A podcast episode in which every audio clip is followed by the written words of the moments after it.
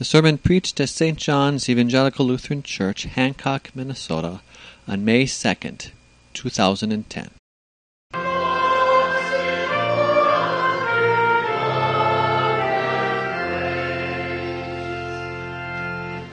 Please stand. Grace and peace to you from God our Father and our Lord and Savior Jesus Christ. Amen. The word from God, through which the Holy Spirit speaks to our hearts today, is the first lesson, 1 Samuel chapter 20, verses 12 through 17. Jonathan said to David, By the Lord, the God of Israel, I will search out my father in three days' time as to whether he intends good for David. If not, then I will send to you and tell you.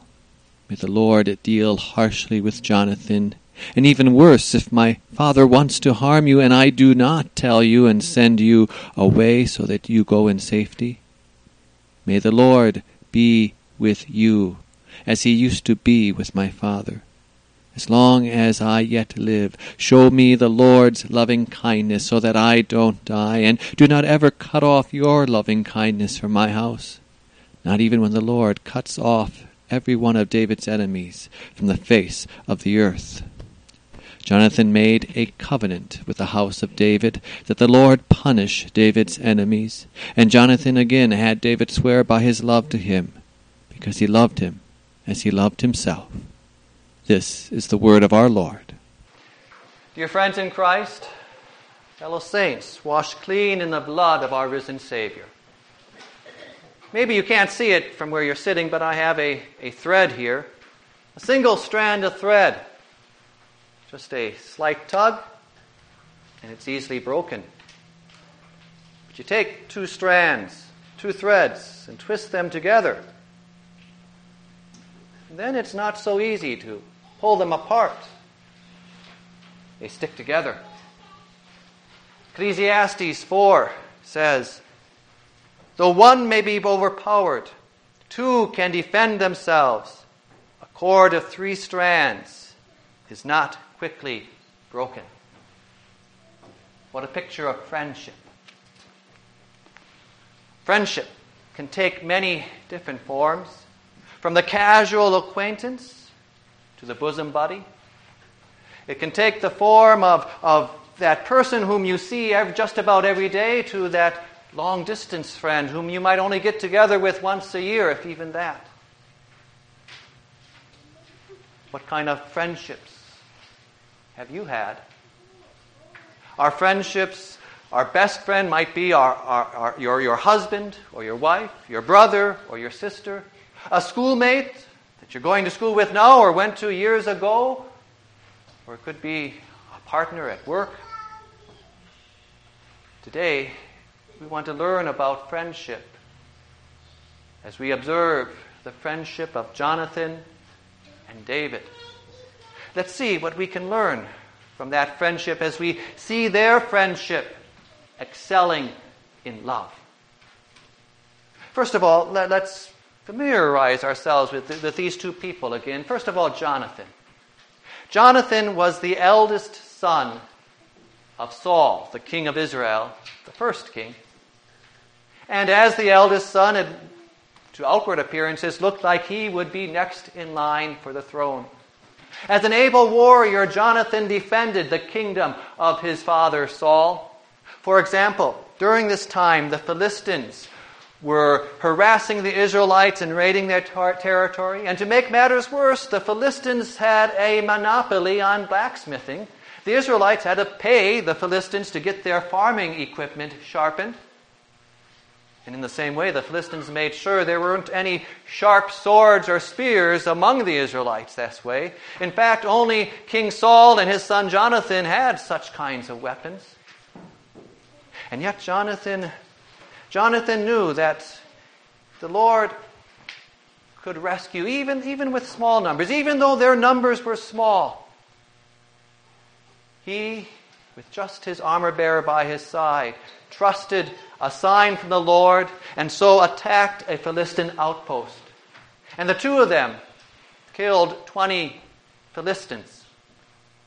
And that caused a panic among the others. A, a, a, panic sent by the Lord so that all King Saul and the other Israelites had to do was follow after in victory. And there you get an idea of who this Jonathan was. Now, the Philistines eventually regrouped. And this time they brought a giant along with them, Goliath. And you well know how the Lord gave David that victory over Goliath. Yes, David was young, too young to be a regular soldier, and he had only his sling and his, uh, some stones. Yet he trusted the Lord as he faced that giant. And going up against Goliath with only his shepherd's sling, he says to Goliath as he approaches, You come against me with sword and spear and javelin. But I come against you in the name of the Lord Almighty, the God of Israel, whose armies you have defied.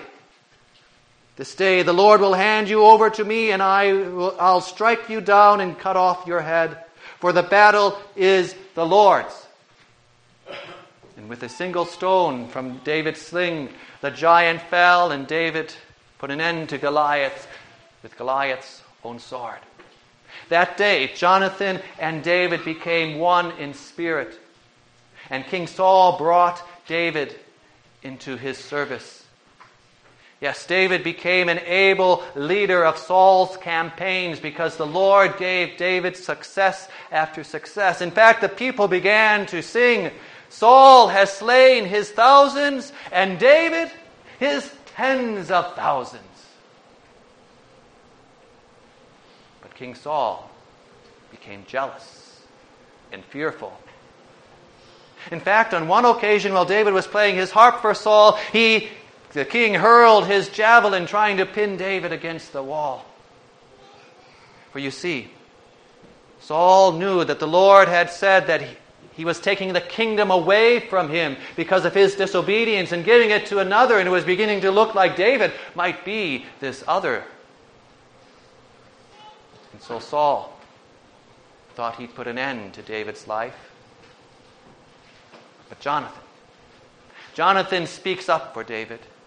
And just think of this Jonathan realizes that he is next in line for the kingship. But if David lives and David becomes king, then that means he, Jonathan, can't be. Yet that doesn't stop Jonathan from speaking up and defending David in, uh, before his father Saul. And so, even though Saul is intent on killing David, Jonathan says to Saul, says to his father, David took his life in his own hands when he killed the Philistine. The Lord won a great victory for all Israel, and you saw it and were glad. Why then would you do wrong to an innocent man like David by killing him for no reason? And at this time, Saul takes an oath and promises, As surely as the Lord lives, David will not be put to death. But Saul doesn't keep his word. A while later, he plots another way to put an end to David's life. But this time he keeps it secret from Jonathan. David again goes into hiding, and Jonathan goes out to meet him. But Jonathan doesn't think his father is wanting to kill David. Jonathan thinks that his father confides everything in him, whether great or small. And, and so, you know, Jonathan doesn't at first think that David's life is in danger. And, and that brings us to, to where our text here began today. Jonathan, even though he doesn't think his father is after David at this time, yet Jonathan promises to sound out his father, to find out for sure what his father's intentions towards David are. And notice how he backs up this promise with an oath. By the Lord, the God of Israel, he promises to sound out his father. And a little while later, you heard him take another oath here. May the Lord deal with me, be it ever so severely, if I do not let you know and send you away safely. Now, as, as we hear Jonathan taking these oaths, don't think that he's doing this because, you know, he's been in the habit of lying to David, and so now he has to swear by God in order to get David to believe him this time. No, it's not that at all. These are trusted friends. And that kind of swearing would be sinful. And it's not like a little child saying, Cross my heart and hope to die. That too would be a sinful oath. This is a most serious matter, a matter of life and death. And Jonathan wants to do all he can to assure David that he will follow through. For you just think of it, David knows too that if he's out of the way, Jonathan is next is in line for the throne. And so Jonathan wants to remove all doubt from David's mind. He wants to bring David that comfort and assurance that he will do all he can for his dear friend. And so he takes this oath to bring David that extra comfort and assurance. Their friendship excelled in love.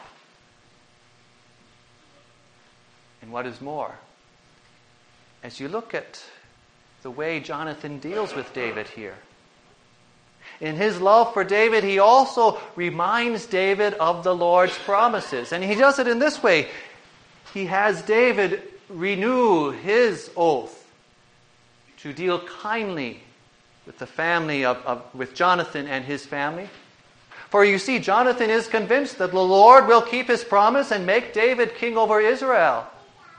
And so Dave, uh, Jonathan wants David to remember this, and so he has David take an oath that he will do well to Jonathan and the others. He says to him, But show me, Jonathan says, Show me unfailing kindness like that of the Lord as long as I live, so that I may not be killed. And do not ever cut off your kindness from my family, not even when the Lord has cut off every one of David's enemies from the face of the earth.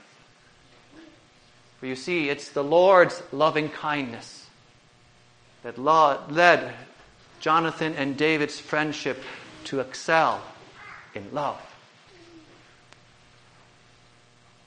And Jonathan did indeed follow through, even though it was at great risk for him. He sounded out his father, King Saul. And, and when, when King Saul realized that Jonathan was siding with David, he became so angry that he called his son, he called Jonathan a son of a perverse and rebellious woman and hurled his javelin at Jonathan. And Jonathan did keep his promise and went back and sent David away safely.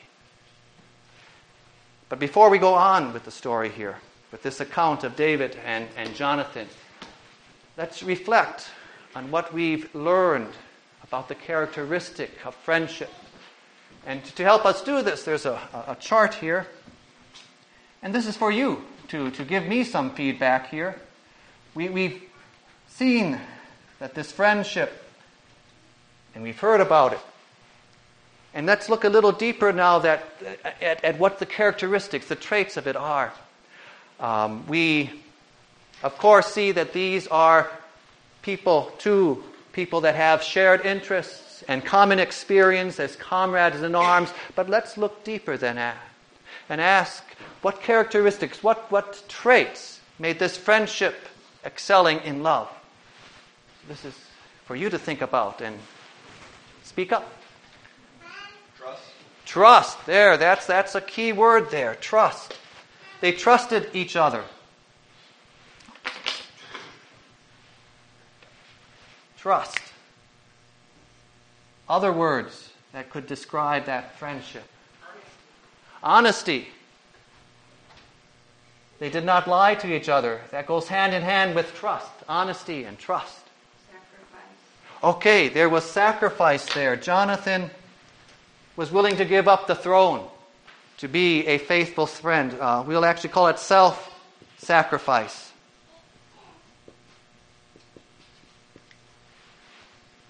Anything else come to mind? They, they, they helped each other. And um, we'll put that down here. Um, helped. And, and, maybe we can go into some. Uh, someone else said respect, and we'll put that up here too. as I write this, think about how, how did they help each other? How did Jonathan help David? He defended him, yeah. Not, not with a sword, but with what? His word, yeah. I think that's the, that's a key aspect. Love, friendship and love isn't just attitudes or, or uh, of, of self sacrifice and trust, it also shows itself in words. Words that, that defend, speak well of those of our friends, even when they're not present, uh, defends them. Uh, with his words, he helped. Uh, Jonathan helped David. Um, how about anyone can get a little bit more details there? How did Jonathan's words help David besides defending him before uh, Saul? What else did Jonathan's words do to help David? Okay, sent him away, but not as I'm rid of you.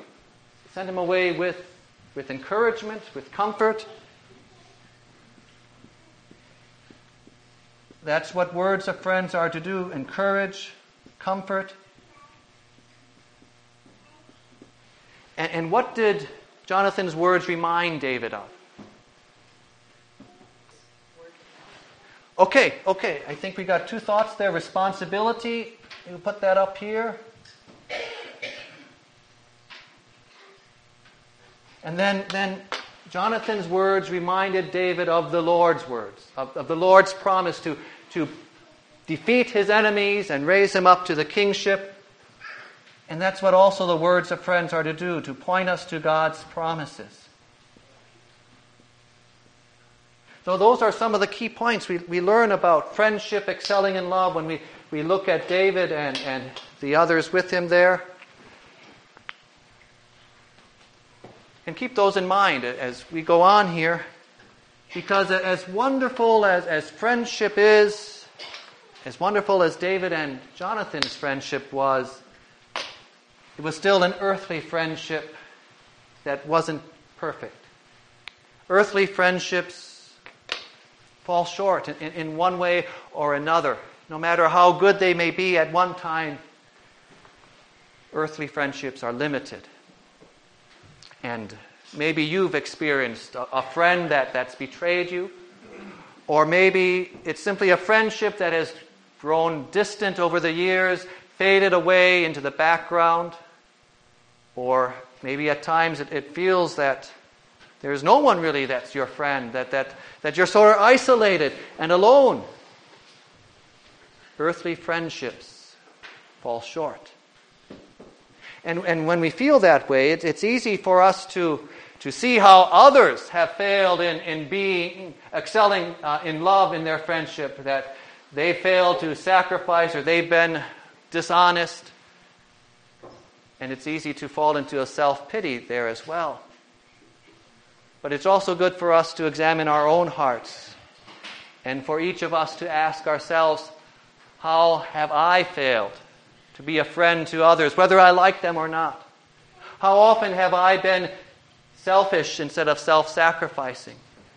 How often haven't I let my unfounded suspicions destroy trust or been untrustworthy myself? How often have my words torn someone down instead of encourage and build them up? When have I remained silent instead of defending someone who wasn't there to defend their good name? How often have I failed to use my words to point others and myself to God's promises? Earthly friendships fail in one way or another. And David, David knew this as well even that, that friendship with, with Jonathan, even though they remained close friends, yet that, that, that friendship had its weaknesses, you might say, as well. Jonathan sends David away, and David goes into hiding. He runs from place to place as Saul tries to hide him down. And as far as we know, there is only one time during this period that Jonathan is able to visit with David. There we see sort of the limits of earthly friendships, don't we? Uh, this one time that Jonathan visits with David, he, he goes to help David find strength in the Lord. He says to David, My fa- Don't be afraid. My father Saul will not lay a hand on you. You will be king over Israel, and I will be second to you. You see how he again reminds David of the Lord's promise? And the Lord did indeed keep that promise and, eventually lifted David up to the kingship, but it didn't work out quite the way these friends had planned. For you see, before David becomes king, in fact, the next time we hear of Jonathan, he's killed at Mount Gilboa. He's killed there along with his father Saul and two of his brothers as they fight the Philistines. And David's heart is broken. He has a song of lament that the scriptures record here. When he hears of Jonathan's death at Gilboa, he says, Your glory, O Israel, lies slain on your heights. How the mighty have fallen. Saul and Jonathan, in life they were loved and gracious, and in death they were not parted. How the mighty have fallen. Earthly friendships fall short, even those that excel in love. And David also knew the tragedy of betrayal from a friend. This was after he had been king for several years. His trusted advisor, Ahithophel, betrayed him. He, Ahithophel, conspired with David's son Absalom. So that David and those few that remained loyal to him had to flee from Jerusalem as Absalom and his forces came to the city. And on occasion later in life, after the Lord had brought David back to Jerusalem as king, David again experienced the betrayal from his commander in chief, Joab. David intended to make Solomon, his son, the next king, but Joab conspired with David's others, another of David's sons, Adonijah. David knew what it meant to suffer betrayal from a friend. In Psalm 41, he writes, Even my close friend whom I trusted, he who shared my bread, has lifted up his heel against me. And Jesus himself quotes the last part of that verse, referring to the friend that betrayed him. Earthly friendships fail, but take heart. There is a friend who sticks closer than a brother Proverbs 18 tells us. This friend excels in love beyond all other love, love divine, all, or, all love excelling. We sang in the hymn a little while ago. This friend is Jesus, your God and Savior. He gave himself up on the cross in your place. See from his head, his hands, his feet, sorrow and love mingled down. On that same night that he was betrayed, a little while after he spoke those words you heard in the gospel today, he said this Greater love has no one than this, that he lay down his life for his friends. You are my friends if you do what I command. You, dear friend. That's you. Jesus laid down his life for you. That self sacrificing love for you. Trust him. Rely on him. Lean on him. For this friend will not fail you. Every word he has spoken, every promise he has made, he has kept and will continue to keep for you. Not even death could stop his friendship. Not even death could keep him from holding to his word. For he rose from the dead. The rolled away stone, the empty tomb, the risen Jesus, that's the exclamation mark behind his words of promise.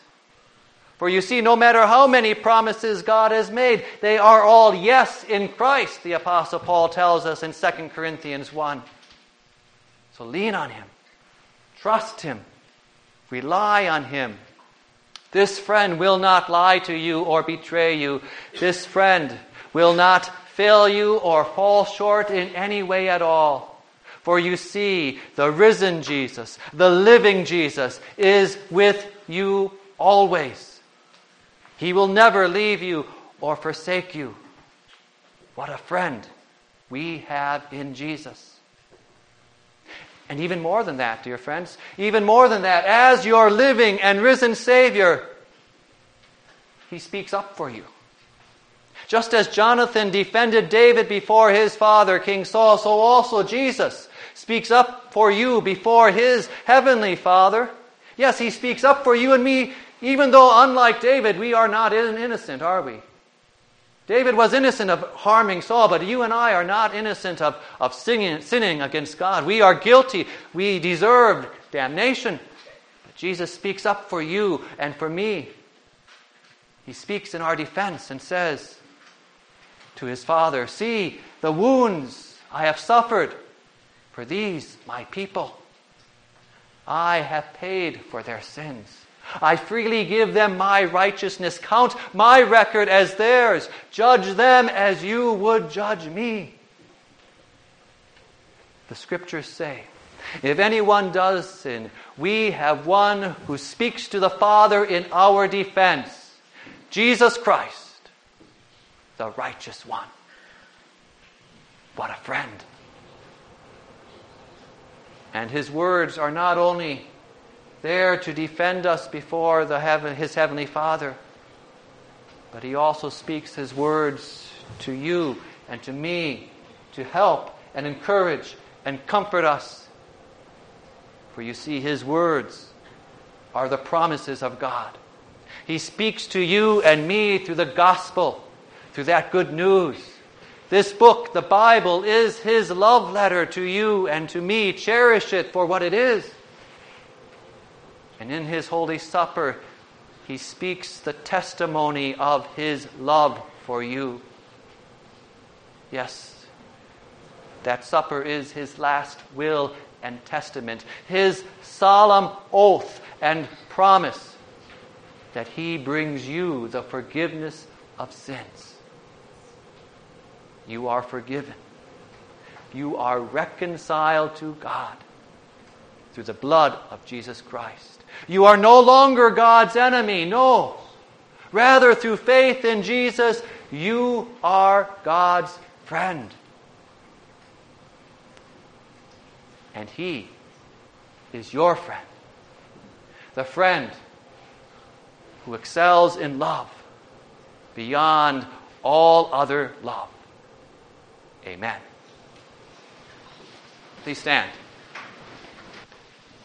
The peace of God that surpasses all understanding will keep your hearts and minds in Christ Jesus. Amen.